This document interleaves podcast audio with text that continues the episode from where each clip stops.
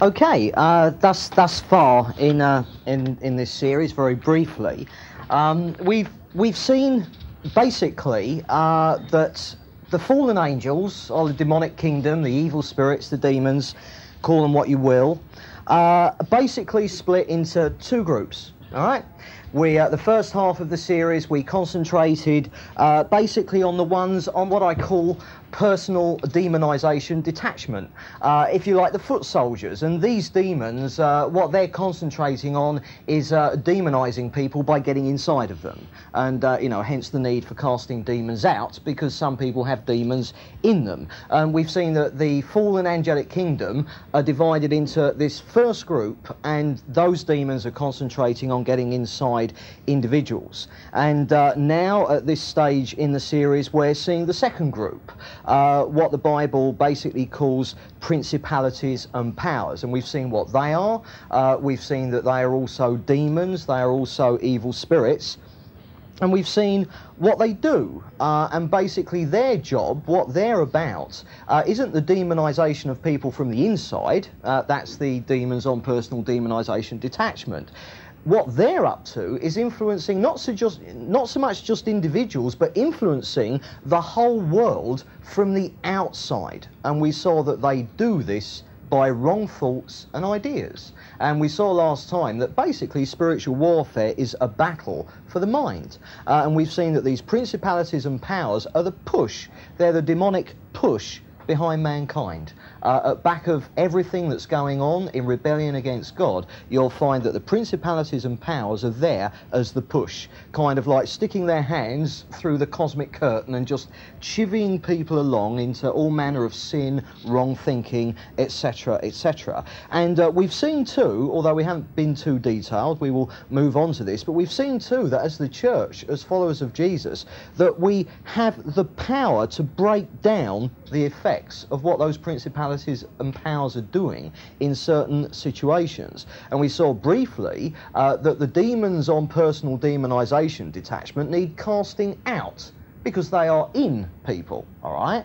But the principalities and powers, they're not in people. They don't need casting out. But what does need uh, to be done is that the stronghold, the effect that they have on people's minds in various situations, that stronghold needs pulling down. And this is what we're going to be, you know, sort of moving on to in a bit more detail in the next couple of talks. Uh, now, at the end of last week, I left you dangling because I was saying that this week we're going to be dealing with the question of location and uh, I don't know whether people have been umming and ahhing what on earth is that about, but as we proceed uh, with this talk, you'll certainly find out. But what I want to do at the moment is to go back uh, to some verses that we saw in talk number seven, but which now, because we've got more background, we can uh, see them in a, a, bit more detail. Uh, if you go to Colossians, Colossians chapter 2.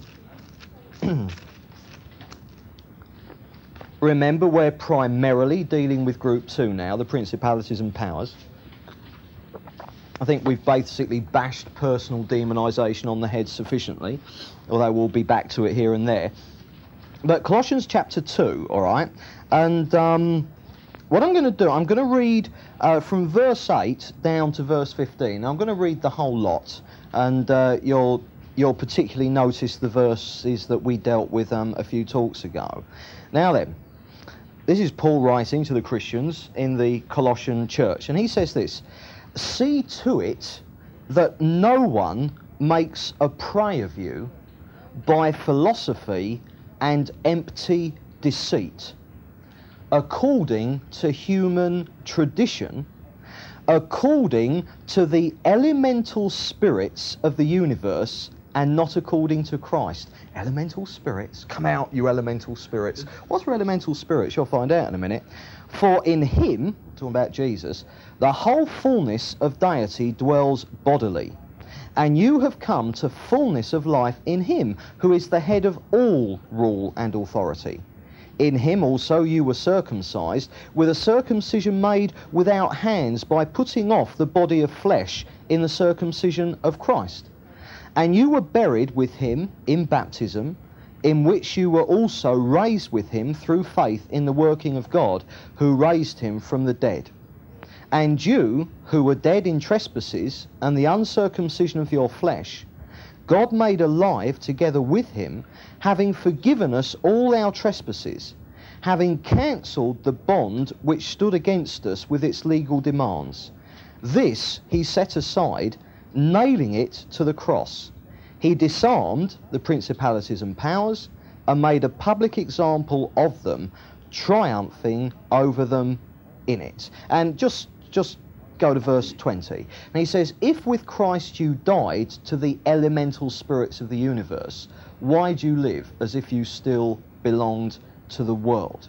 Now, you'll remember the verse we saw um, is that in verse 15, speaking about the principalities and powers, Paul says that Jesus disarmed them when he died on the cross. You remember we saw that Satan's hold over this world as the God of this world was the sin of the world. But when Jesus died on the cross, he was the Lamb of God who took away the sin of the world. Satan has lost his legal hold on the world because of the death of Jesus. And we saw this thing about nailing it to the cross, that when the Romans crucified somebody, uh, obviously, I, mean, they prided themselves on justice. Uh, there was a great failure of justice when it came to Jesus. But the Roman justice system, barbaric, yes, but there was a fairness in it that, apart from Israel, no other culture historically had come close to. And what they did is, when someone was being crucified, uh, they nailed a piece of wood to the top of the cross they were being crucified on, and they wrote on it the crime that they were dying for. Now, of course, the whole point is, you remember when Jesus uh, was nailed on the cross, uh, Pilate couldn't think of anything to put on it because he knew full well Jesus had committed no sin. And so he just wrote Jesus, King of the Jews, etc., blah, blah, blah. And, uh, and of course, the whole point is Jesus wasn't dying there for his own sins, he was sinless. But he was dying there for our sins. And so that piece of wood, as it were, Jesus, King of the Jews, etc., etc., that was our sin nailed to the cross. And therefore, Satan lost his legal hold over the world. And when it talks about here that he disarmed the principalities and powers, you remember we saw this, that the actual Greek word there, it means to strip off. And the idea is like old wallpaper. I mean, it's like say say you go into a room. I mean, it could be that Terry and Carol did this when they, you know, sort of like first got into their new flat. I mean, you go into a flat, all right, and it's a mess, and there's wallpaper sort of like hanging off, and you go in there and you're just ripping it off left, right, and centre, no problem. That is what Jesus did on the cross. He, he, he just ripped Satan off clearly, just tore him to shreds. So Jesus, through what he did, the power of these evil spirits over the world, in any situation where the authority of Jesus is brought to bear, is stripped off like old wallpaper. And that's what Paul is saying here. Now, in regards to it, we've got to cover this thing about elemental spirits because Paul talks about them in the same passage that he talks about principalities and powers. Uh, in verse 8, you get it? He says, no, uh, See to it that no one makes a prey of you by philosophy and empty deceit according to human tradition, according to the elemental spirits of the universe. And verse 20, If with Christ you died to the elemental spirits of the universe, why do you live as if you still belong to the world? Now, obviously, if there are elemental spirits, like demons, called elementals, we need to know about it. However, let me put your mind at rest completely. This is a translation error.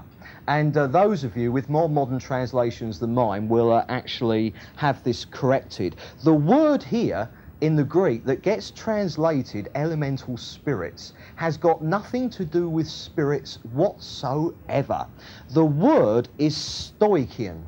And what it means is principles. It's a word that simply refers to the way that things are ordered, the way that you organize things. So they're the principles of organization. Uh, a manager has the principles of his job, the way he organizes it. And it comes from the, the Greek verb stiko, which means to keep step. You know, an army marching in step. Okay, um, you've got the principles. This is how you do it. You don't deviate from it. That's that's the idea. So here we have, I mean, this elemental spirits is a completely wrong translation. And what we actually have here is that Paul says, and if we translate this correctly, he says, See to it that no one makes a prey of you by philosophy and empty deceit, according to human tradition, according to the way things are ordered in the universe. All right? The worldly, the way that the world keeps in step with itself. And uh, in verse 20, if with Christ you died to the principles of the world, that's what it's talking about. All right.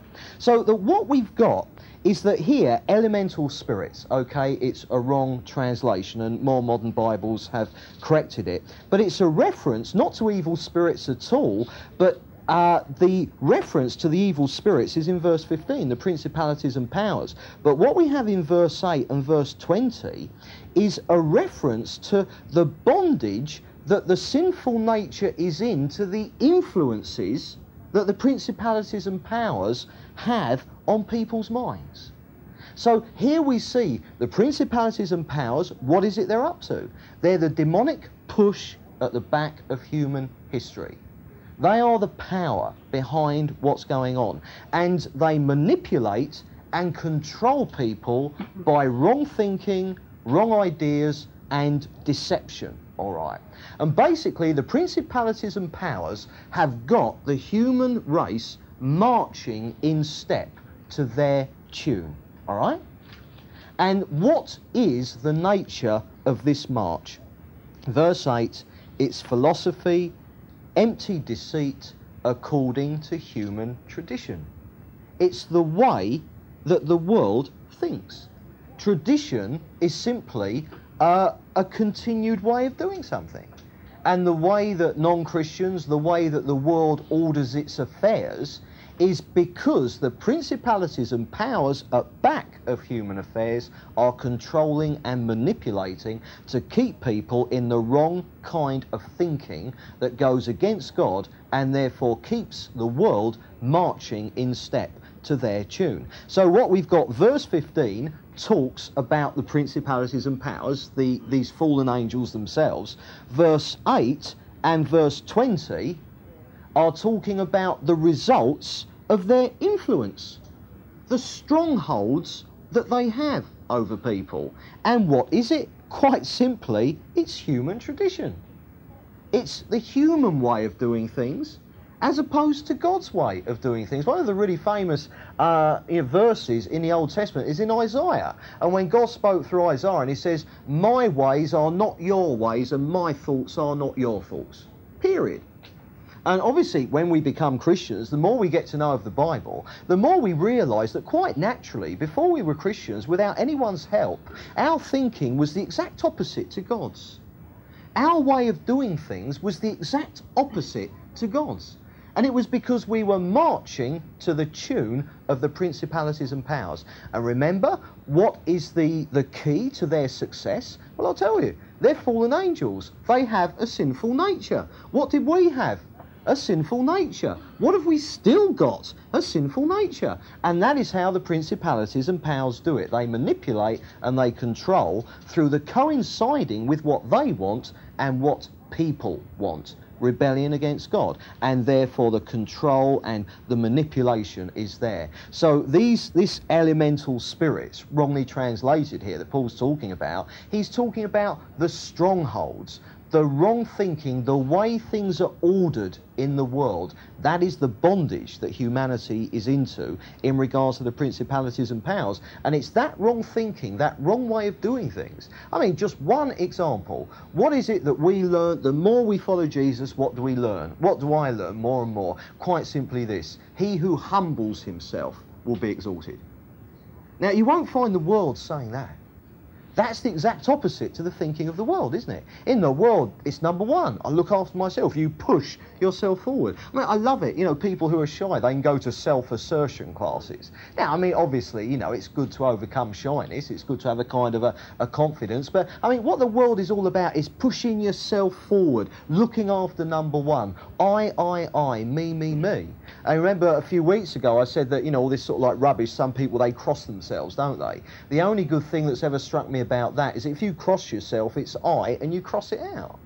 And, and, it's that wrong thinking, that is the stronghold in people's minds. the pride, uh, the sin, the arrogance, the rebellion against God. And the principalities and powers deceive people and they manipulate them and control them. And these are the strongholds. This is the thinking that we as Christians are empowered and authorized to actually break in people's minds. Not everyone carte blanche as we'll see, but it's the strongholds that we're going to be moving on to uh, in regards to saying, right, what is our part in this warfare? We know what the principalities and powers are up to. What do we do in order to to kind of hold back, to come against what it is that they're actually doing. And it is breaking the strongholds, it's pulling down the strongholds in people's minds. And think of it like this if, if a kidnapper is the principalities and powers, then the stronghold is the rope that the kidnapper has tied his victim up with. You see what I mean?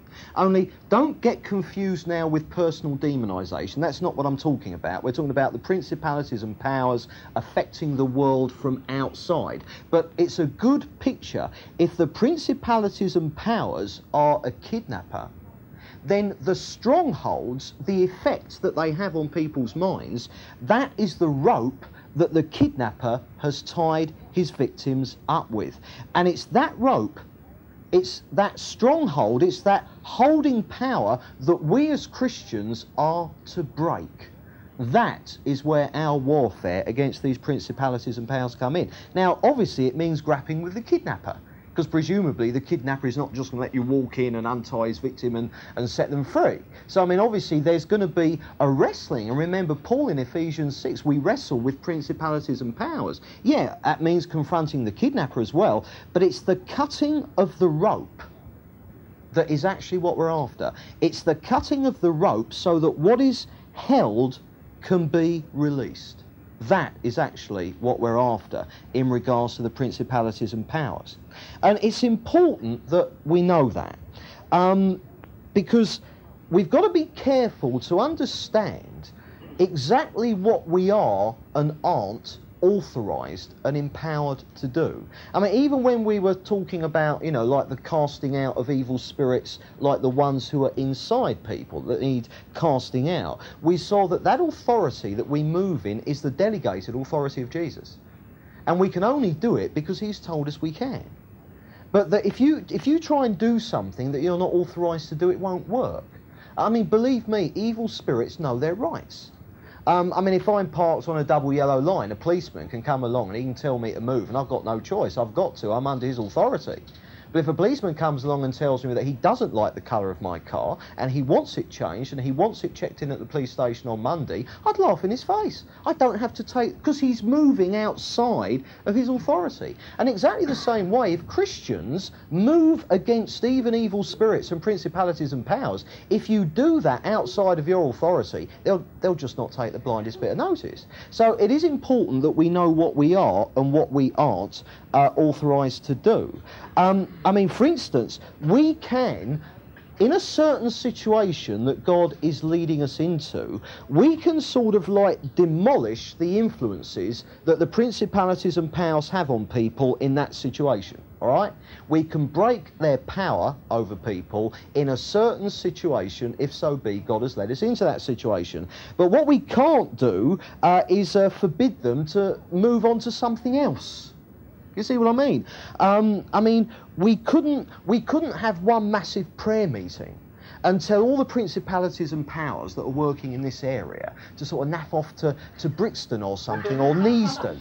You know, I think, oh, well, that'll solve the problem. We'll just, we'll just tell the whole lot to clear off and we'll have a principality and power free zone in Chigwell. We're not authorised to do that. I mean, yeah, wouldn't it be good if we were? But we're not. You see, we've got to know how far we can actually go. Uh, God has given these principalities and powers, these demons, God has given them every right to be around. Uh, I mean, you, you, know, again, we couldn't sort of, you know, like get the whole church across the world together and command all the principalities and powers to, to go to Mars and stay there or something. Uh, you know, or sort of like, you know, contain them in the middle of the Sahara Desert or something. There's a limit to the authority that we actually have.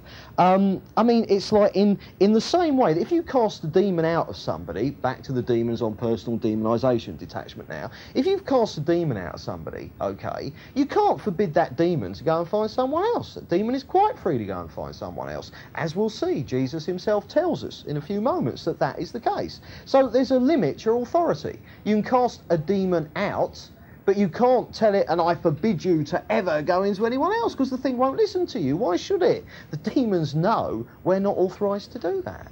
And in the same way, we can break the hold of principalities and powers in given situations, but what we can't do is kind of get rid of the principalities and powers themselves.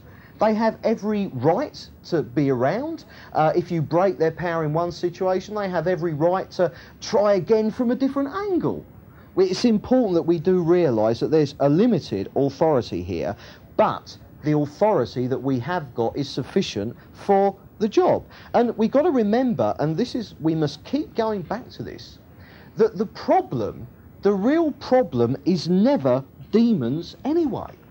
Whether you're talking about someone being individually demonized, a demon inside of them, or whether you're talking about human society being manipulated by the principalities and powers, the important thing to remember, it is not the evil spirits that are the problem. The problem is always the human sinful nature. Remember, at the very worst, a demon or a hold that a principality and, or, or, you know, and powers have in people's minds. At best, they're merely jackets hanging on coat hangers. The problem is the coat hanger, and the coat hanger is the human sinful nature. So, as we've seen again and again and again, the reason that principalities and powers can manipulate the human race is that fundamentally the human race wants the same as them. They're fallen, the human race is fallen. They hate God, the human race hates God. God loves humility, demons hate it. Human beings hate it. So there's no problem, demons, principalities, and powers manipulating people via pride through the sinful nature, all right? And so, therefore, because the sinful nature isn't going to go anywhere in this life, it's important to realize that the principalities and powers aren't the real problem, it's the sinful nature, and the world is absolutely full of that. But what we do need to realize is that, yes, we have authority to break the power of principalities and powers in certain situations if God has led us into them. We have the power, if you like, to cut the ropes that hold the person who's been kidnapped. But what we don't have the right to do is expel the kidnapper. You know, can, can you see? We can break the hold they have in certain situations, but we can't actually dispose of them lock, stock, and barrel. They'll be there again next morning trying it some other way. It's important to realise that. With demons who are demonising people inside people, you go for the demon and you cast it out. But when it comes to the influence of principalities and powers, it's not the demons you're going for it's their influence on people's minds. That is the stronghold that you break. So it's important for us to realise that. Now, at this point, we're, we're starting to move on, much more specifically, to the actual warfare that God has called us to. Uh, because we have a part to play in coming against what the principalities and powers are doing. So now in this talk and next time, we're, we're now moving on to the practicalities. How do you fight in this warfare? What are the weapons that we use and how do you use them? But what we've got to go on to now, and this is the whole thing about the question of location, is this. Where exactly are all these evil spirits, these principalities and powers that we're up against? Where are they actually located? Because let's face it, in any war, isn't it good to know where your enemy actually is? I mean, if you've got a war, the side that doesn't know where the other side is is the side that's going to lose. you see what I mean? The moment you've lost your enemy, you're in trouble. So it's important for us to know where exactly are they. Now we're going to start on group one. We're going to start, uh, you know, asking about the evil spirits on personal demonization detachment.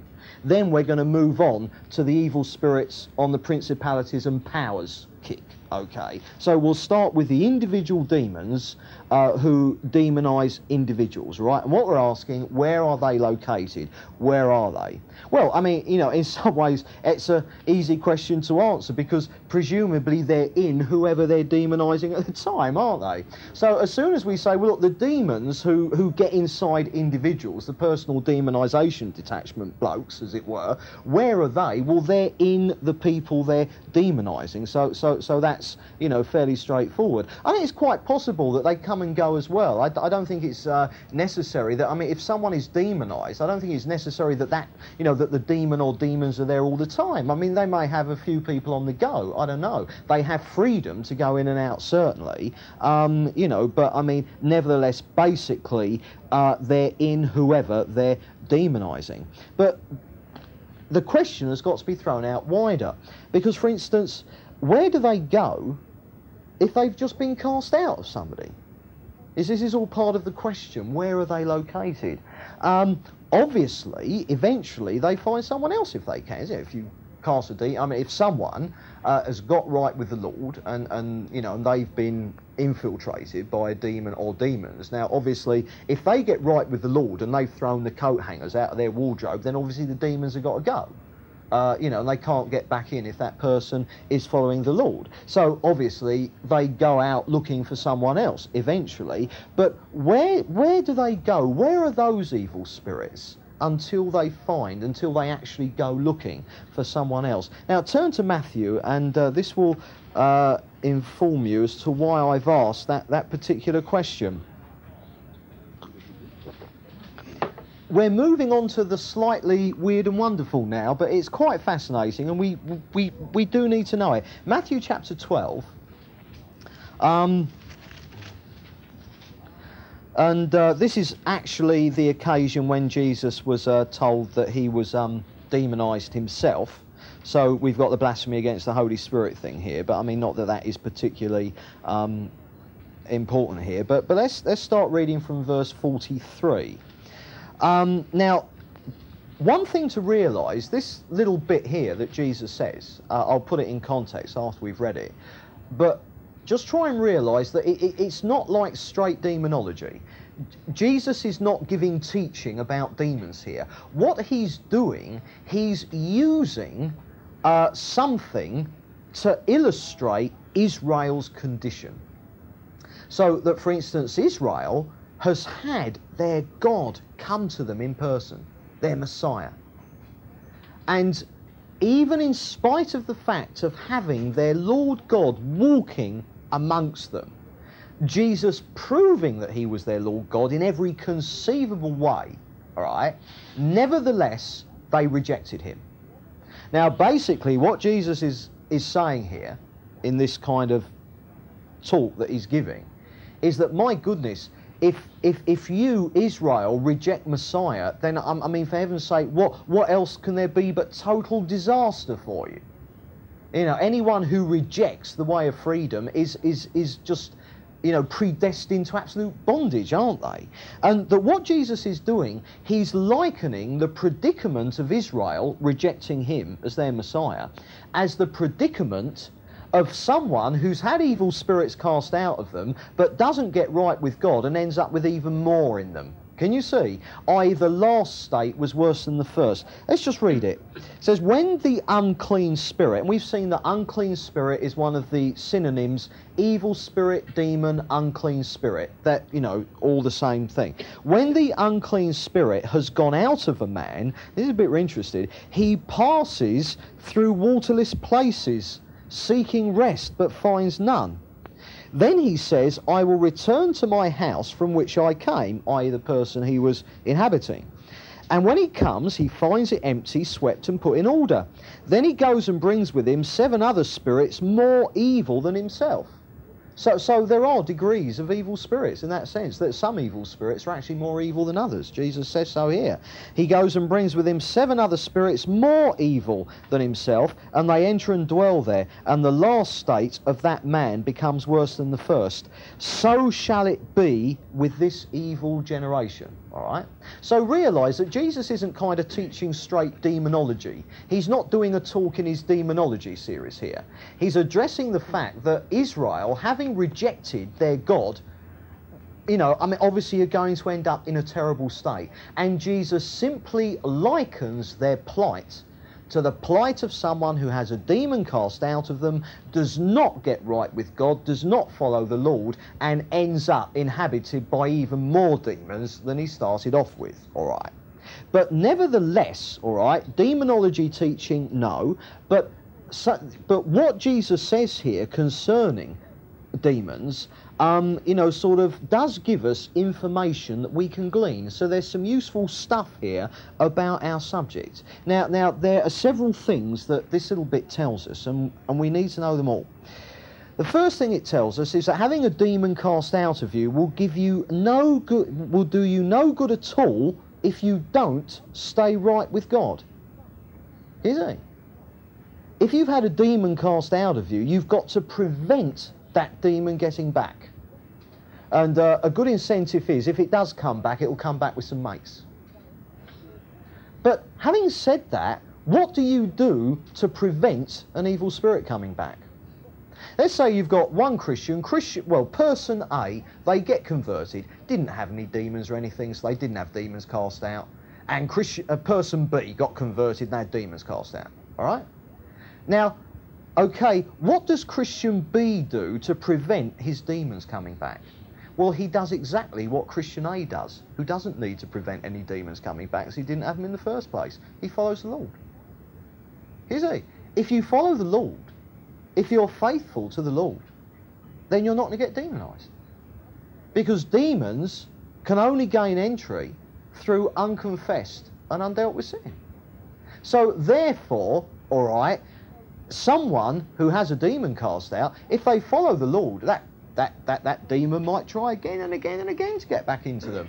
But they won't be able to get through through through to that person. Waste of time. That person will be filled with the Holy Spirit. So the demon can't get back in. But what it does show us, if someone's had a demon cast out and they don't follow the Lord, then they're going to get demonized again. And possibly even worse than they were before. So that's, that's the first thing it tells us. Having a demon cast out of you will do you no good at all unless you continually and faithfully follow the Lord from there on in. So that's that's a good little thing to know. Uh, a second thing it tells us is uh, an ousted demon is free to re-enter the person he was ousted from if he can. That's the other side of the coin, isn't it? Um, and it tells us as well that when an evil spirit is cast out of someone, it's free to go looking. I mean, we address this thing, you know, that some people, when they cast demons out, they send them here, there, and everywhere. You know, I mean, we, we say it's crazy. No, no, no. I mean, here, if a demon's cast out of someone, it's free to go looking. Okay, so that's handy to know. A little bit of information. Um, and given that this this little thing that Jesus is saying here, that a demon that gets cast out but can then re-enter, can bring seven others with him, tells us something else about demons, all right, you know, and we need to get this idea. It tells us that there are always plenty of demons around who are available to get into anyone who's got an opening for them. Because presumably these seven other evil spirits, worse than the first one, well, they were presumably kicking their heels somewhere, weren't they? Oh, oh, there's someone we can get into. Shoo, off they go. So it tells us that there are certainly enough demons to go around. If you want demons, no problem. You know, get your demons here. I mean, all over the place. Um, you know, th- in that respect, they're a bit like rabbits you will never run out of them. You know, like rabbit, there'll always be enough rabbits to go around. And in exactly the same way, there are always going to, to, to be, you know, demons to go around. There is absolutely no shortage of them. Uh, I mean, the Bible does not even give us a hint as to the number of angels that were created, but clearly it was a phenomenal number. I mean, you know, when God does things, He does it properly. You know, I mean, when God created a universe, I mean, look at the universe that He created. I mean, you know, the stars are innumerable. And given that, particularly in the Old Testament, also in the New, one of the, the titles for angels are the morning stars. And uh, I mean, doubtless the, the angels are innumerable as well. It's probably countless angels. Now, given that a third of them are now evil spirits, uh, each one either on personal demonisation detachment or on principality and powers duty. I mean, there are loads and loads and loads and loads and loads of them. So there is no shortage of demons. There are plenty to go around, all right. Uh, but what we're asking here, in regards to you know personal demonisation, okay, what we've seen is we're asking where are the demons? We're going to move on to principalities and powers shortly, but the evil spirits on personal demonisation detachment, where are they located? We need to know where the enemy is, and Group One is our enemy equally as much as Group Two. And the answer we have is this: what they can be in someone who they're demonizing. So where are those demons? One, they can be in someone, or B, they can be out looking for someone. Now that's obvious. But from this bit we read in Matthew, Jesus tells us of a third place they can be. And it's this third place that apparently they immediately go to when they're cast out. All right? So when a demon is cast out, eventually it will go looking again. It will be back down here, all right? Looking again. But immediately it's cast out, it goes through somewhere, all right? And what Jesus says is that when a demon is cast out, that it passes through waterless places. So a demon on personal detachment personal demonisation detachment can be in someone, or it can be out looking for someone, or if it's just been cast out, it's going to be passing through waterless places. Now, that, that intrigues me. What does it mean? Now, it's one of the things, um, you know, that, that in regards to this, you're going to get a theory from me now. So I'm not going to be totally dogmatic. I leave it to you to see if it fits, all right. But this waterless places, uh, where could it be? Uh, well, it's, it's not Tartarus. Now, we know from the Old Testament and also from what Peter tells us in the letters that he wrote that at the time of Noah, the demons who actually took on a kind of a quasi human form and started doing their genetic mating to try and eradicate the human race like that, uh, those particular angels, they were actually they are in prison in a place called Tartarus in the centre of the earth. All right? So there's a group of demons down there. They've been there since the time of Noah, all right? And uh, they'll be released halfway through the Great Tribulation, but at the moment they are in Tartarus, uh, otherwise in the Bible called the abyss or the bottomless pit, all right? And they're there. Now, these waterless places that a demon goes to uh, when it's been cast out can't be Tartarus. And for one simple reason, because Tartarus is a prison. The whole point of Tartarus, it's confining demons in it. So, you know, I mean, you don't go and spend a few days in a prison thinking, do you, and then come out again. So it's not Tartarus. Tartarus is a prison. So these waterless places can't be Tartarus. Uh, waterless places, Sahara Desert. But that makes no sense. You know, can you see what I mean? You know, that the wall to this place should be a location on Earth. That to me doesn't make any sense at all, all right? Um, also, we could ask the question well, maybe they're, you know, maybe this waterless places, they're flying around in the atmosphere, all right? Well, no, it can't be that either, because the atmosphere is full of water. I mean, if it wasn't, we'd all be dead. We wouldn't be able to breathe, for a start. So it can't be that. So I mean, can you see I'm eliminating? We've got these waterless places that a demon passes through uh, when it's been cast out for a while. And I'm just trying to eliminate various things it can be. Now, let me say that we can't be absolutely sure, okay? But I've got, I've got a best guess, all right? And I, I'm going to tell you what it is. This is my theory. I think it's correct you've got to let me prove it to you. If you're not happy with it, reject it. I might be wrong. I can't give you chapter and verse. But don't laugh and just think for one moment. I'm convinced they go into orbit around the planet, outer space. outer space. Now then, just hold that in mind, bear that in mind, because that might make a little bit more sense to you later on. So just bear that in mind. Now, let me go on to an incidentally here in regards to this thing um, that Jesus says here about passes through waterless spaces. All right. Now, do you remember uh, that the first talk we did in this series, we answered the question, "What are evil spirits?"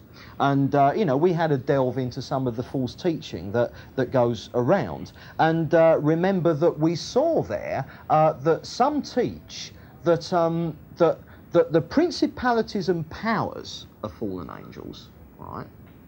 But the evil spirits who demonize people i.e., demons, they're not fallen angels, they're something else. So they draw a distinction. And they would say that the fallen angels, Satan being one of them, so Satan and the fallen angels, they constitute the principalities and powers. But the demons, the evil spirits who get into people and demonize them, the demons are not fallen angels. And we saw various weird and wonderful theories, but one of the ones that tends to win out, and uh, we saw this from Derek Prince, didn't we, was the idea that they're actually the spirits of a pre Adamite creation that went wrong. All right. Now we eliminated that, didn't we? We saw, um, you know, how wrong that was. And uh, do you remember that we saw that Prince's argument uh, when when partially like this. In the King James version, these words here that Jesus speaks about when the evil spirit, you know, goes out of a man. Now, in the it, in the King James version, it says that it walks, that the evil spirit walks through waterless places, all right? And his argument goes angels have wings uh, and fly. Demons, based on what Jesus says here, walk and therefore don't have wings. Therefore, demons aren't fallen angels. And you'll remember I said that it's the kind of, it can seem very persuasive, you know, if you listen to an hour and a half tape and someone going, you know, all sounds very logical. But remember, logicality isn't enough because, for instance, um, you know, you can say, um, you know, all, all cats have four legs. Daisy has four legs, therefore Daisy is a cat which is all right until Daisy starts mooing rather than meowing. Can you see? It's false logic based on a false premise, all right? If cat, if cats were the only four, four-footed creatures around, it would be logical. But because cows are four-footed as well as cats, the logic falls down. And we saw his argument was rather like that. But what I want to, to home in on, just go back to this slightly, um, is that the, the, that argument, you know, the thing angels have wings and fly, therefore demons aren't angels because here it says demons walk, uh, therefore they don't have wings and don't fly, therefore demons aren't angels. So the principalities and powers are, are the angels, but these demons are something else. Oh, what could they be? Oh, yes, pre Adamite creation. That sounds quite good. Now, what I want to show you is that that is a good example of bad Bible teaching. I don't understand, you know, a good example of bad Bible teaching, and it's on two counts. All right, two counts. Number one, and we went over this in talk one, but I'm going to bring, bring in things that I didn't cover there. First of all, the Greek word that in the King James Version gets translated walks, that the evil spirit walks, you know, through waterless places, the Greek word is dierchomai. And it means simply to pass through. Now, whereas you can certainly pass through somewhere by walking, it doesn't mean that you've necessarily got to walk in order to pass through something. Do you see what I mean? Um, and so, therefore, the Greek here does not specify that it means walking. It means simply passing through. I mean, you know, uh, sort of yesterday in our car, I, mean, we, we passed through Essex, Hertfordshire, Cambridgeshire, Suffolk. It was just one of those days yesterday, but we weren't walking. But we passed through them. Now, one could pass through them walking, but the fact you've passed through them doesn't mean you are. Um, now, just, just let's see exactly the same word, dierchomai, somewhere else in, in Hebrews uh, speaking about Jesus, what, what happened to Jesus when he ascended. And in the letter to, to Hebrews, if I can find the letter to Hebrews, yes, Um, Hebrews chapter 4 and, and verse 14. And uh, it says this it's all about Jesus, you know, like ascending. It says, Since then we have a great high priest who has passed through the heavens, Jesus, the Son of God. Let us hold fast our confession. So it's saying here that Jesus, at the ascension, passed through the heavens. All right? Now, let's, let's just stop. Pass through the heavens. The heavens. What are the heavens? In the Bible, there are three heavens. All right? Uh, the first heaven is the air, the atmosphere. All right? The atmosphere. Uh, the, the actual Greek word for heaven is Uranus, and it's, it's where the planet Uranus is named from, strangely enough. Um, and that is the, the word in the Bible for heaven is Uranus, all right? That's the Greek word for heaven. Now, if you go to Matthew 8, verse 20, Matthew 8, verse 20, um, what I'm going to show you, the Bible teaches that there are three heavens. The Greek word for heaven, Uranus, all right? Where the planet Uranus is named from. Now, in Matthew 8, verse 20, you simply get Jesus saying, Foxes have holes and birds of the air have nests, but the Son of Man has nowhere to lay his head. Now, notice that reference to birds of the air. The Greek word there for air is heavens. Uranos. Now, as we're going to see, there's another Greek word that only means air. We're going to see that shortly. Uh, but here it's the word heaven, Uranus. And it's because in the Bible and Jewish culture, the air that the birds fly in was considered to be the heavens. So when Jesus passed through the heavens, we have heaven number one, the atmosphere in which the atmosphere in which the birds of the air fly. Now, the second heaven is outer space. Now, do bear in mind, all right, please bear in mind what I said earlier about what this waterless places are, that that might make more sense as we keep going. Go to Matthew 24, and I'm going to show you that the second heaven is outer space. Matthew 24, and uh, this is uh, fine verse 29 and this is simply Jesus uh, talking about what's going to happen just prior to the second coming, all right, you know, during the Great Tribulation. That's, that's not important, but just one verse. Matthew 24 and verse 29, it says, Immediately after the tribulation of those days, the sun will be darkened, and the moon will not give its light, and the stars will fall from heaven outer space. Where are the stars? They're in outer space. And there is the Greek word Uranos, here translated heaven, whereas with the birds of the air it was translated air. So therefore, heaven number one, the atmosphere, the air in which the birds fly. Heaven number two, outer space. Now, what comes after that?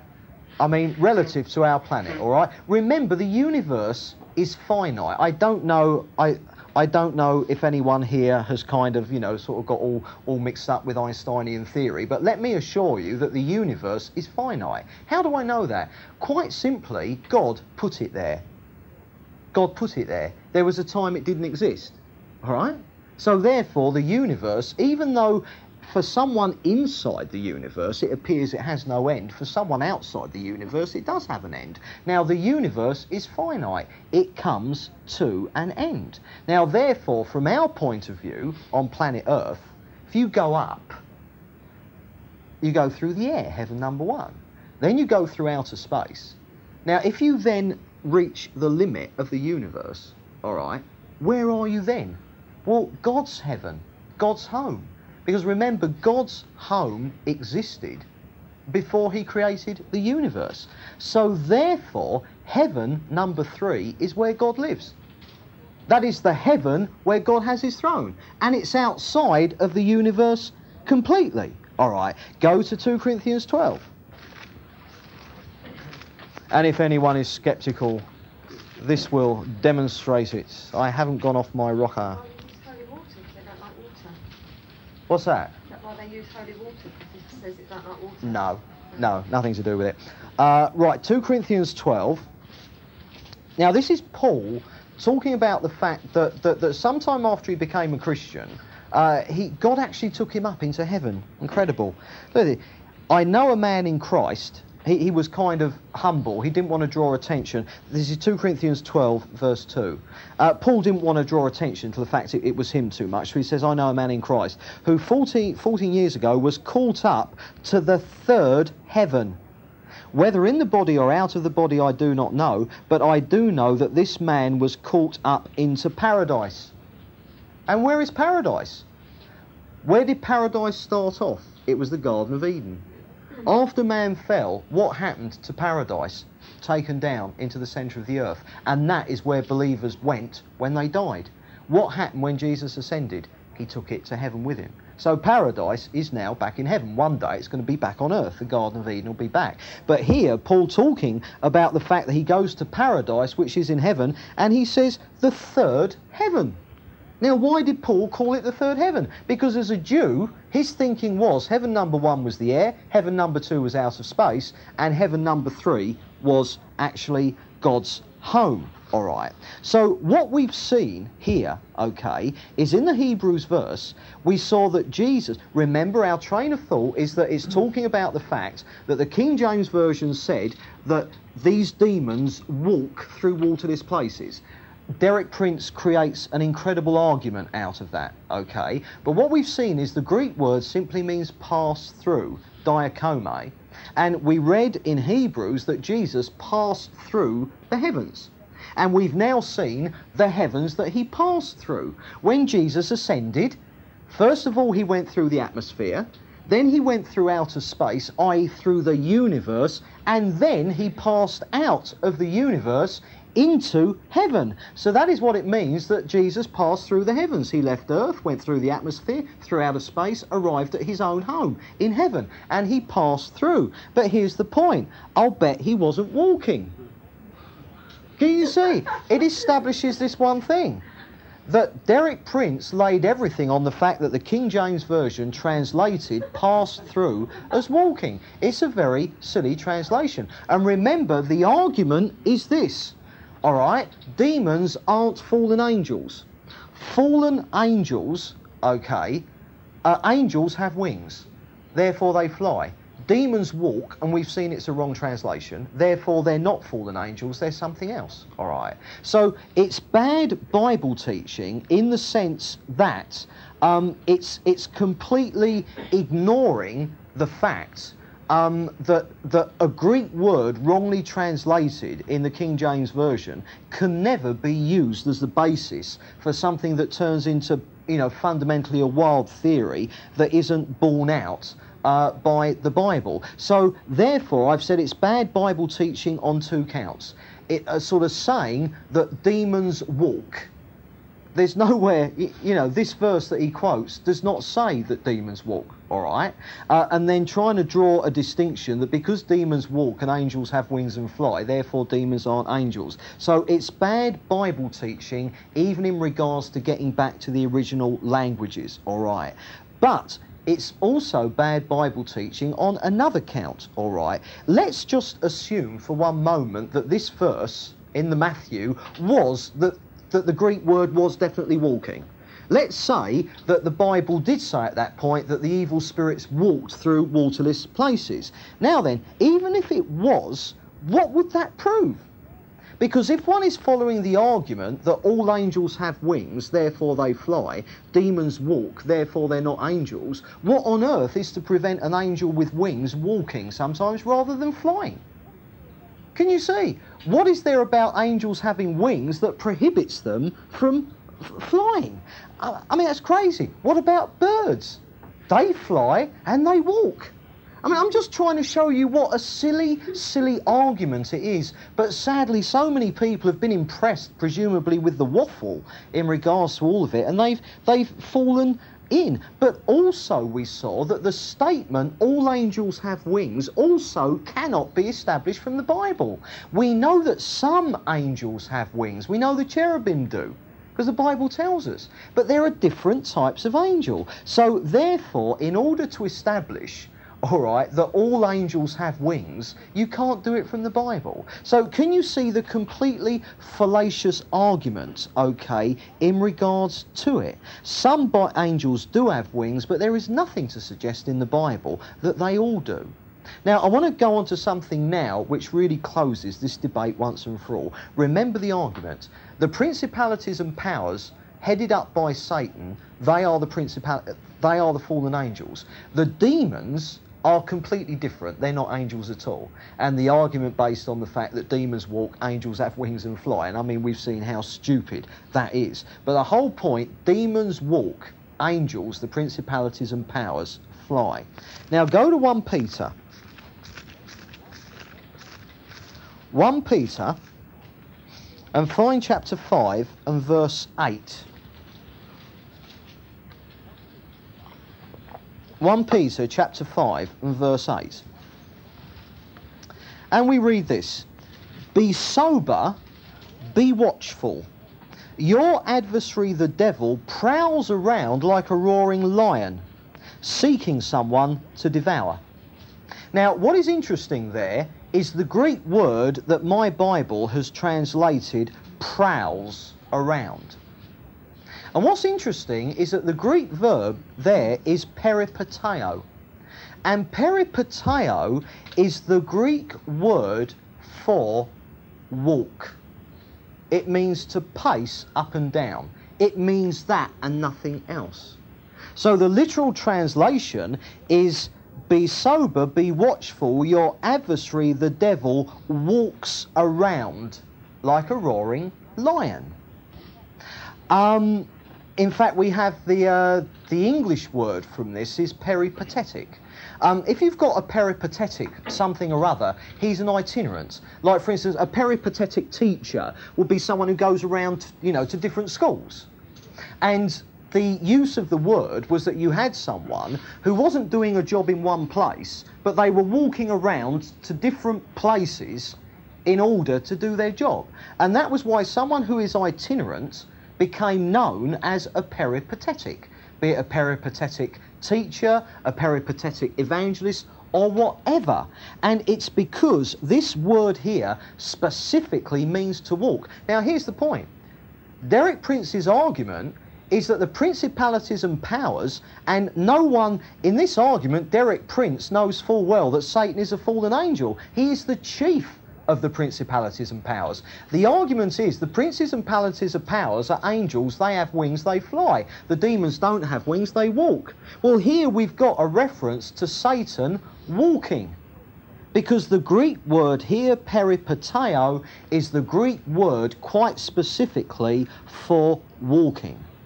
Now, also, I'm sure all of you have heard of Aristotle, yes, the Greek philosopher. I'm sure you have. I have no doubt. I'm also convinced that you have often wondered why Aristotelian philosophy is named peripatetic thought. Of course, I'm sure you've wondered that.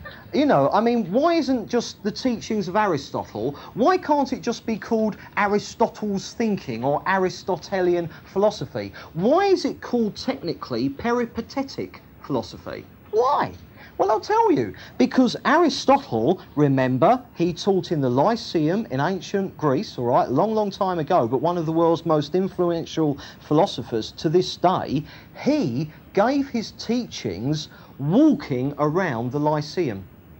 Other people would sit or stand still, but Aristotle, just because it was him, he walked around. So, as Aristotle was giving his classes, he had a, a group of people following behind him because he, he just walked everywhere. You know, I mean, he couldn't stand still, he just walked. And so, therefore, Aristotelian philosophy became known as peripatetic thought because Aristotle was known that he always walked around. So, then, what have we got here? We've got the statement that Satan walks. But the argument that says demons aren't fallen angels is precisely that the Bible says that the evil spirits walk, and we've seen that the Bible doesn't say that at all. Uh, the principalities and powers don't walk, therefore they fly, therefore they're different from demons. And here we have a verse specifically telling us that Satan, who Derek Prince would accept is a principality and power, we have a reference to him walking. Can you see this argument falls totally and 100% to bits? Go to Job. Just just the beginning of the book of Job. All right. And in the book of Job, uh, you want chapter one. We could go to other bits of it, but chapter one will do. And um, let's see. Let's have uh, chapter one, verse six. Now there was a day when the sons of God, the angels, uh, be they goody angels or baddy angels in the Bible, the sons of God in the Old Testament reference to the angels, the sons of God came to present themselves before the Lord, and Satan also came among them. The Lord said to Satan, Whence have you come? Satan answered the Lord, From going to and fro on the earth and from walking up and down on it. Now, can you see this argument that evil spirits aren't fallen angels is just a classic example of bad Bible teaching, bad thinking, bad just about everything? All right.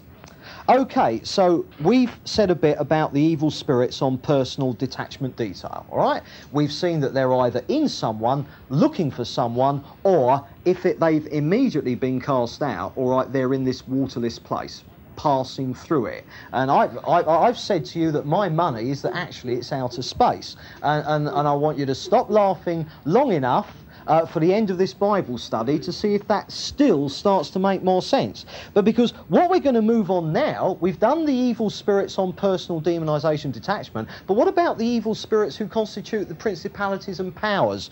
Where are they? Where do they hang out? All right? Okay, go to Ephesians. And let's find out where they hang out.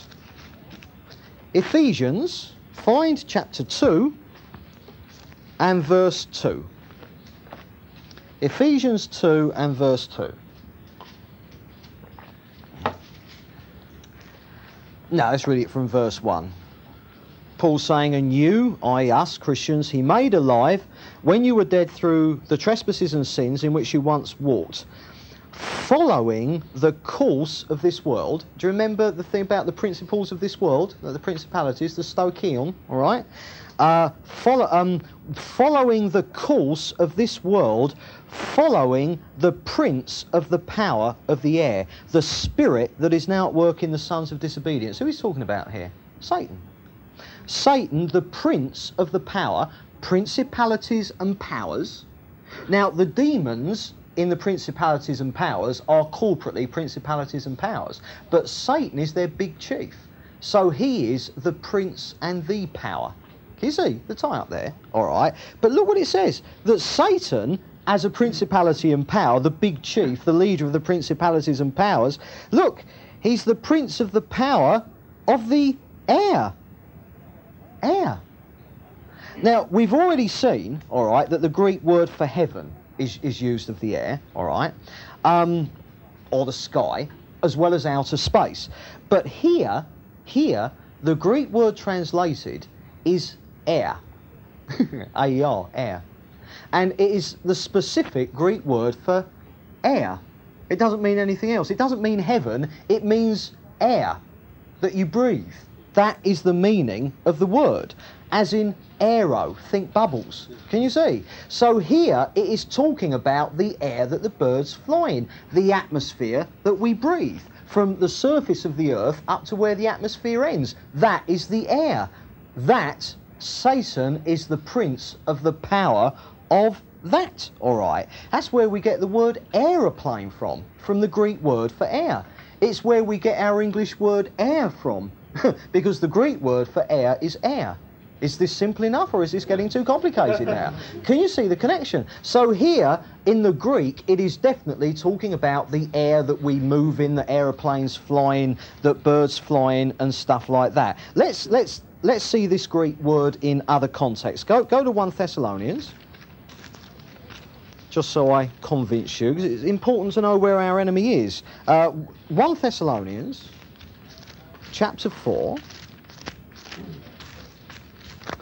And uh, verse 17. Um, and this is talking about the rapture. And Paul says, Then we who are alive, who are left, shall be caught up together with them in the clouds to meet the Lord in the air. So if we're going to meet the Lord in the clouds, where are the clouds? They're in the air, aren't they? That's, that's where the clouds are. So there we have it. It's there. Go to 1 Corinthians chapter 9. 1 Corinthians chapter 9. It's funny, some, some Christians um, have, have kind of tried to communicate to me, some more graciously than others, that I take the Bible far too literally.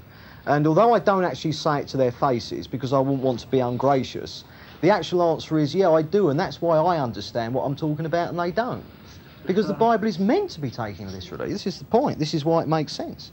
1 Corinthians 9 and verse 26, uh, Paul says, I do not run aimlessly, I do not box as one beating the air. Talking about shadow boxing. When you're shadow boxing, what are you punching? You're punching the air. Uh, go to 1 Corinthians 14, a couple of chapters on, and verse 9.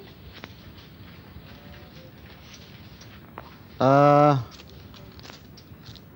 and Paul says, speak, you know, he's talking about here, if you get public tongues without interpretation, it's a waste of time. And he says, uh, if, if you in a tongue utter speech that is not intelligible, how will anyone know what he said? For you will be speaking into the air. Oh, it's going to be mere waffle. When we speak, well, our very words are air. You see? Uh, go to Acts 22. Acts 22. And find verse 23. And uh, and as the, I think this is probably it says as they cried out and waved their garment and threw dust into the air. So you've got people waving their garments and they're throwing dust into the air.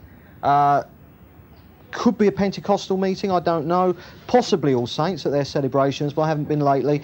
Um, you know, but you see air. Now, what we've established is quite simply this. In, 2 in Ephesians 2, verse 2, Paul says that Satan, as the chief principality and power, i.e., the principalities and powers, where are they? They're in the air. And we've seen that the Greek word as we've seen it again, all these words are the same Greek word, air, and air or sky is what they literally mean. All right. Uh, now go back to Ephesians, Ephesians chapter 6.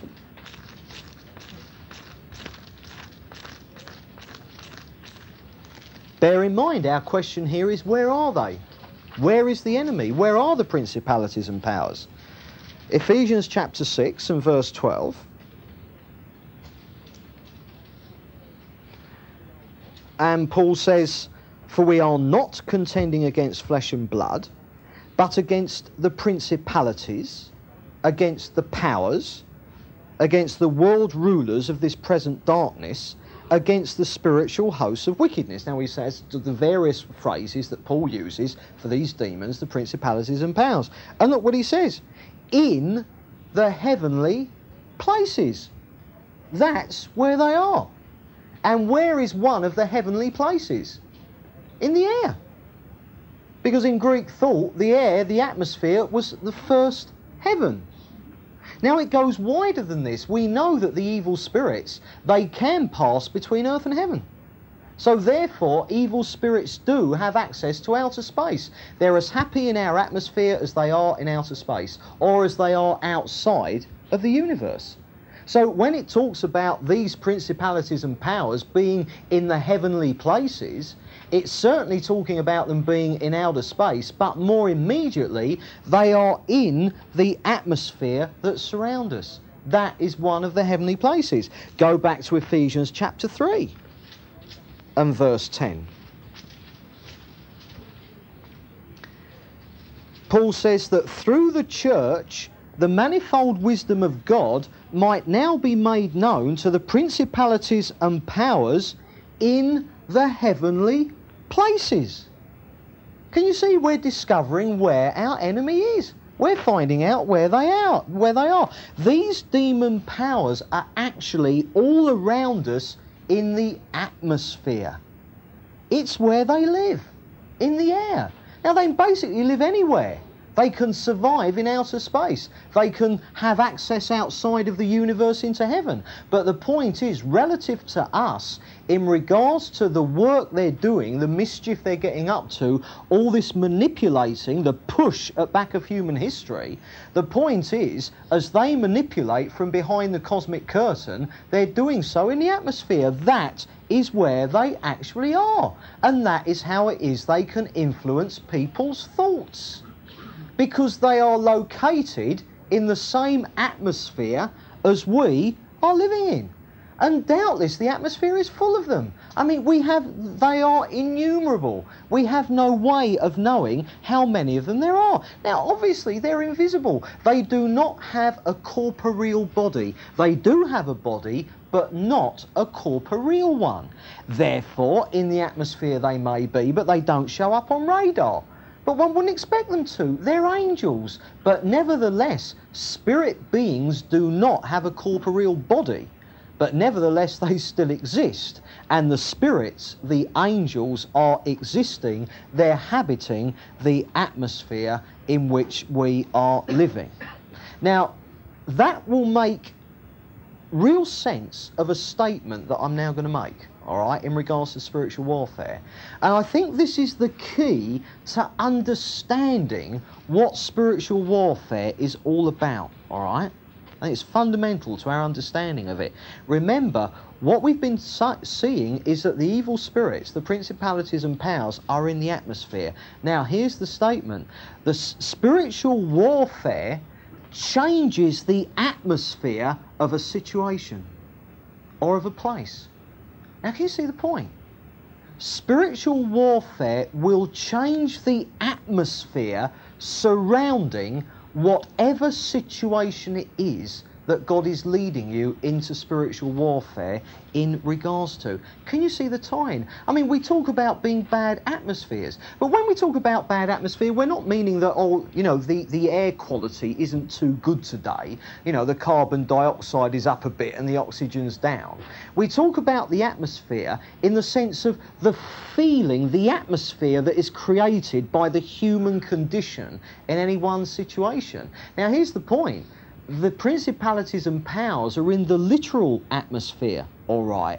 So, therefore, atmospheres are changed by spiritual warfare. Let me give you a kind of a for instance and and I mean this could I mean there are any there are millions and millions of applications here because there are millions and millions of different human situations and behind them all you've got the principalities and powers but just take a situation that we can all identify with there are times when uh, whether it's at the prayer evening on a Friday, whether it's here on a Tuesday night, or whether it's at the hall on a Sunday, there are times when, you know, sort of like the worship or, or prayer can start off what you might say really awful, really dead, really kind of, oh, I'm just, this is terrible, you know, this is really, uh, all right. But Nevertheless, half hour later, an hour later, it's fantastic. And whatever that ugh that was there has gone. And suddenly it's wow, praise the Lord. This is absolutely marvelous. So, for a time of worship that started off so dead, and it ends up absolutely wonderful, really full of the life of God. Now, how has that happened? I'll tell you. The atmosphere has changed. Do you get the point? The atmosphere has changed because the fact that you kept going has countered the demonic influence on that situation. Remember the principalities and powers, where are they? They're in the air. Do they like Christians worshipping? No, they don't. They want us to worship them. Well, we're not going to. But being bad losers, they certainly don't want us worshipping everyone else. So, therefore, any time there's worship going on, they want to destroy it. So, how do they do it? They influence our minds, they create an atmosphere. How many times have you experienced, and I don't know whether this is the answer to John's problem, when you're trying to pray and immediately you're so tired? You weren't tired before you started to pray, but the moment you start to pray, you're tired, you're fighting to stay awake. Why is that? It's the principalities and powers. They're creating an atmosphere of lethargy around you. Now you've got to deal with it. You've got to tell them where to go. You've got to face it head on. Can you see? And then that atmosphere, that interference will be dealt with and the demonic influence will be countered and removed. This is why people, uh, you know, even Christians, even Christians, uh, say if uh, they've got resentment or stuff like that in their hearts, they're not right with God, they're out of fellowship. It's why, it's why they create an atmosphere that spoils fellowship. Have you noticed that? When someone is clearly out of fellowship, they're clearly not right with God. They, I mean, they've got resentment or they're hating someone or something like that. They've got a fight on a bee in their bonnet. They create an atmosphere. Well, it's, it's, it's the demonic influence of the principalities and powers working through that unconfessed sin. Now, it doesn't mean that there's a demon in them. I'm not talking about personal demonization detachment stuff. But it's the principalities and powers influencing, getting a foothold and therefore creating an atmosphere. Now, the point about spiritual warfare is this the influence of demons in all these different ways in regards to unbelievers. We saw last time that Satan has a blindness over unbelievers. Spiritual warfare counters it, takes the blindness away. Doesn't guarantee they're going to get converted, but it takes the blindness away so they know that God is calling them and then they make that decision. But until the blindness of the principalities and powers is removed, they won't give a monkey's. You see, but the point is, spiritual warfare is that whatever influence the principalities and powers are having in any given situation, that influence, that thinking, that effect is to be countered and to be replaced by the Lord's influence. And we do that by releasing the power of God into situations where previously it's the power of these princip- the principalities and powers, you know, manipulating feelings, manipulating people through thoughts and blah, blah, blah, all right? And it's countering what they're doing and replacing it with the releasing of God's power. And think of it like this in exactly the same way that you may have someone, all right, and they're clearly out of fellowship, they create an atmosphere, don't they? So that even if you're feeling good, you know, you're, you're with the Lord, you're you're full of faith. You know, life's great. Life's, you know, you know, you might not be feeling marvellous, but life is great. You're in obedience to God. You're following Him. Bang. All right. Now, as soon as you're in the presence of people who aren't Christians who are out of fellowship, suddenly it's that much harder, isn't it, to hang on because this neg- this atmosphere comes and it starts to get you. And whereas before you were doing great, now you've really got to, you know, because I mean, you wouldn't you wouldn't have dreamt at that moment of sort of saying something vindictive about someone, would they? But then someone who's out of fellowship, they give you a little tidbit, and suddenly, yeah, and you fight. Can you see? Because it's spreading onto you. That gas, that atmosphere, that yuck is spreading onto you, and you've got to counter it. But in exactly the same, and, and if you're really okay with the Lord, suddenly it gets that much harder to be okay with the Lord. Do you see what I mean? But contrary wise, when someone is in fellowship with the Lord, I mean, say you, you go around and see someone, I mean, you know, what, what should a Christian home do? You should walk in that front door and you should be so at peace, you should be relaxed, and somehow the Lord's here. And when you meet people who are in fellowship with God, even if you're feeling down, it's a little bit harder to stay down. Can you see? Because there's something. Now, if you're in rebellion, if you're really in rebellion, the last thing you want is to be close to a Christian who's going on with the Lord, obviously. But if you're just feeling a bit down, someone who's really in fellowship, they encourage you. They change the atmosphere surrounding your downness, your bleh, they lift you out of it. Can you see? Because the power of the Lord through them is countering the effects of the principalities and powers that are working away on your mind and on your feelings, blah, blah, blah. And it's this releasing God's power and replacing the effects of the principalities and powers with the effect of the Holy Spirit that we're going to be moving on to next time. That's the talk next week, all right? But we haven't quite finished here yet. Because in regards to location, that's the main thing we've been been dealing with tonight. Go to Revelation. Revelation. Because also, in regards to location, I don't know whether people realise this, but Satan has an actual geographic HQ on earth from which he masterminds his operations. All right? I mean, obviously, every army has an HQ. There's a location where the big man or the big men are, and they work out from that location. Satan has an HQ on earth. Now go to Revelation, and in chapter 2, we want verse, uh, verse 12, and this is the letter that Jesus wrote uh, to the church in, um, in, in Pergamum, all right? And uh, verse 13, and this is the Lord speaking to a church of disciples. And he says this I know where you dwell, where Satan's throne is. You hold fast my name, and you did not deny my faith, even in the days of Antipas, my witness, my faithful one, who was killed among you where Satan dwells. Now, I want you to understand that his HQ is not necessarily always the same place. But what we do know at the time that this letter was, at the time when John wrote the Revelation, which was, you know, probably looking around, you know, the, towards the end of the first century, what we do know is that at that particular time, Satan's HQ was here in Pergamum because the Bible here tells us so. And this is Jesus himself writing to a church. Now, the location of that HQ can well change. But what's interesting here is that in Pergamum, all right, now obviously the Roman Empire is, is one day going to be raised up again by the Antichrist. And it was the Roman Empire in power at the time of Jesus and at the time that this was written. The basis, the fabric of the Roman Empire was held together via worship of Caesar, worshipping the emperor as a god. Now, the first place, I mean, obviously, this, this belief developed in the Romans, you know, and it kind of it develops and got more and more. But the first ever place where a temple was built for the official worship of the Roman Empire was in Pergamum.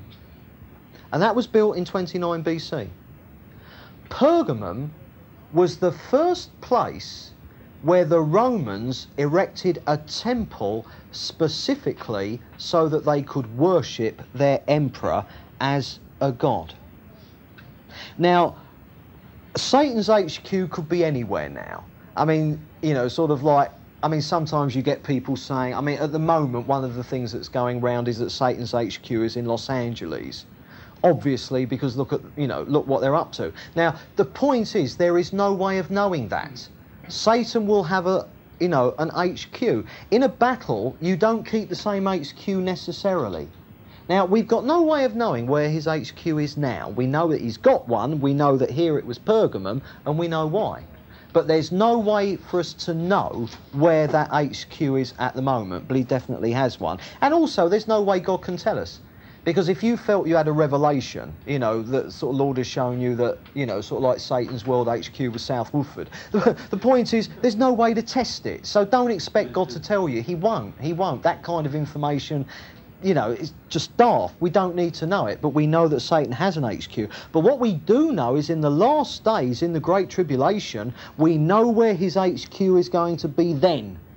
And it's going to be in Rome because Rome, the Roman Empire, is going to be revived. And why is the Antichrist going to revive the Roman Empire? Because he's going to be the Caesar. And what's going to happen to the Antichrist if he's the Caesar in a Roman Empire? He's going to be worshipped as God.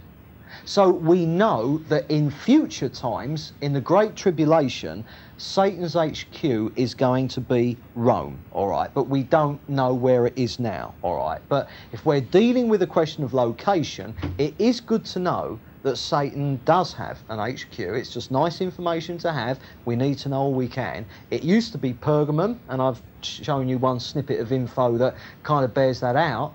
Uh, but we don't know where it is now, but we know that one day it's going to be Rome. Okay. Now, we're coming right to the end, but I want to add a, a postscript to this talk, uh, and I think it's important, all right?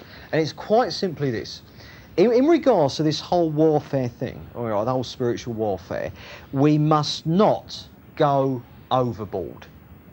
Uh, I mean, half, half, of the half of the 99.999% of the false teaching that we've been bashing on the head as we've been going through is Christians going overboard, being silly, getting carried away. Uh, uh, believing things that cannot be established from the Bible, uh, getting emotional, bit bit silly, bit intense, bit bit kind of starting to get kicks out of it. And let me tell you, it's dangerous. When you get intensity, I mean, yeah, there is an intensity with God, and it's a lovely, relaxing thing. But as soon as you get the kind of intensity, you know, where virtually the hairs are standing up on the back of your neck, you are not in the presence of the Holy Spirit. God is not intense like that. Can you see what I mean? God is peace, He's love, He's order. But when things get really intense in the way that I'm talking about, be it amongst Christians or whatever, it all gets a little bit, you know, you, you think, anything could happen now, and it's kind of, oh, I've, I've, got to watch this. That kind of intensity is not from the Lord. That kind of intensity is actually created by the principalities and powers. So we've got to make sure that we don't go overboard. Let's not, I mean, okay, we have discovered tonight that there are principalities, these angels all over the place in the atmosphere. They're invisible, can't see them, but they are all over the place. They are everywhere. But let's not have any of this kind of, um, you know, let's let's say kind of like on a Sunday, all right, after 10 minutes it's hard going. I don't want people having visions of a demon sitting on the right hand corner at the ceiling of the hall blocking our worship, so let's bash it. Let's not have any stuff like that because then you're going overboard, seeing a demon sitting on the rafters. I mean, this may sound daft to you, it does to me, but this is the kind of lengths that people go to. Let's be aware that yes, there is spiritual warfare, and we're going to be moving on to that in more detail next time. Yes, the principalities and powers need praying against. And yes, one might, in a particular situation, really discern that there's a satanic blockage here, and let's really pray against it and get moving. But can you see the difference between that and visions of the demons hanging off the ceiling? That's what I mean by going overboard. We don't want that stuff here because it is silly, it's unnecessary completely unnecessary, all right. But simply the fallen angels, the principalities and powers, as with the goody angels, are everywhere absolutely everywhere. The goody angels are and the baddie angels are. It's not a question of seeing them or feeling them or being aware of their presence all the time. It's a question of getting on, following the Lord, and where we become aware that we are being hindered by what they are up to, you deal with it. Bang and we'll see next time how. But we don't want any going overboard in regards to it. Now then, we must simply as part and parcel of our Christian lives, without getting heavy about it, without going overboard, without being silly, we must, nevertheless, as part and parcel of our Christian lives, we must use the weapons that God has given us against the principalities and powers. When we are confronted with them, we must use our weapons against them and we must use those weapons effectively, and we must know what we're doing with those weapons. So come back next time to find out what the weapons are.